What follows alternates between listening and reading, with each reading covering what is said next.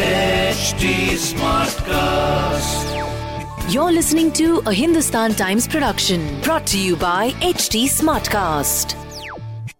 Hello, these are the top news for the day. It wasn't the way Roger Federer expected, neither did the thousands who had flocked to the O2 Arena in London on Friday night, nor the millions who stayed glued to their television sets to catch the legend one last time on court. But a tearful Federer bitter due to the sport, drawing curtains on his illustrious career with a defeat in a doubles tie at the Laver Cup 2022 alongside Rafael Nadal. The 20-time Grand Slam champion, 41, and Nadal, playing for Team Europe, went down 6 to 4, 6 to 7, 2 sevens, 9 to 11 against Team World's Frances Tiafoe and Jack Sock. It's been a wonderful day. I'm happy not sad, he said. Feels great to be here, and I enjoyed doing everything one last time. Funny enough, with all the matches, fans, family, friends, I didn't feel much stress. Happy I made it through the match. I couldn't be happier. This was Federer's first on-court appearance in about 14 months, having last played at Wimbledon 2021 before being sidelined with his prolonged struggle with knee injury. Yet, Federer looked at his vintage best in the match. He was quick around the nets and looked impressive with his ground strokes.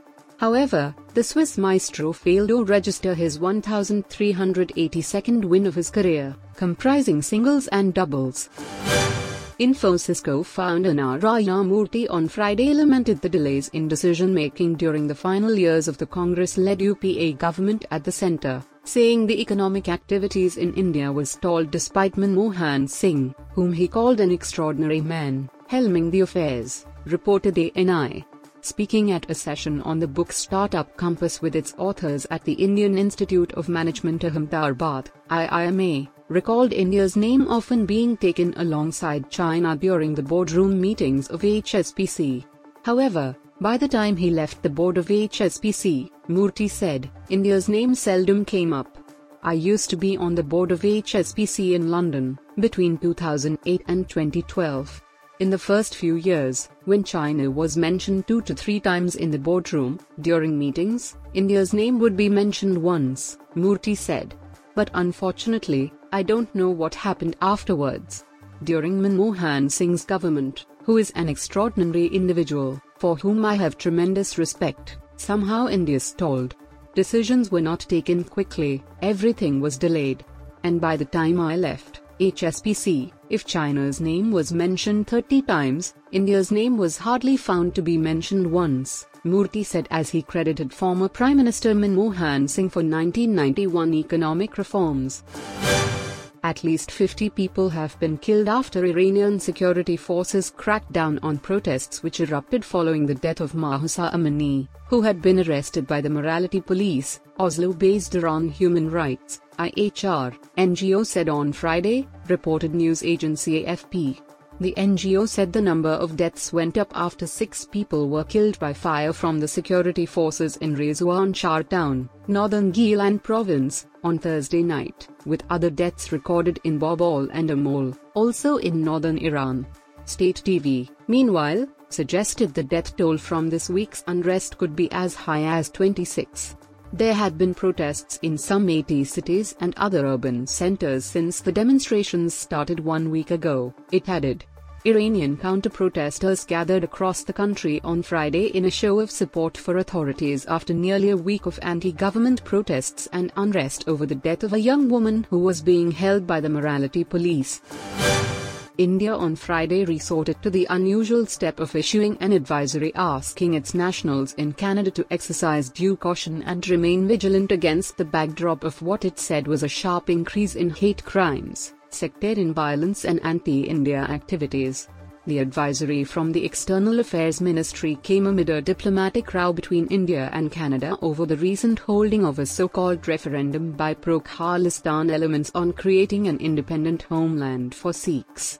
The activities of pro-Khalistan elements in Canada have been an irritant in bilateral ties in recent years.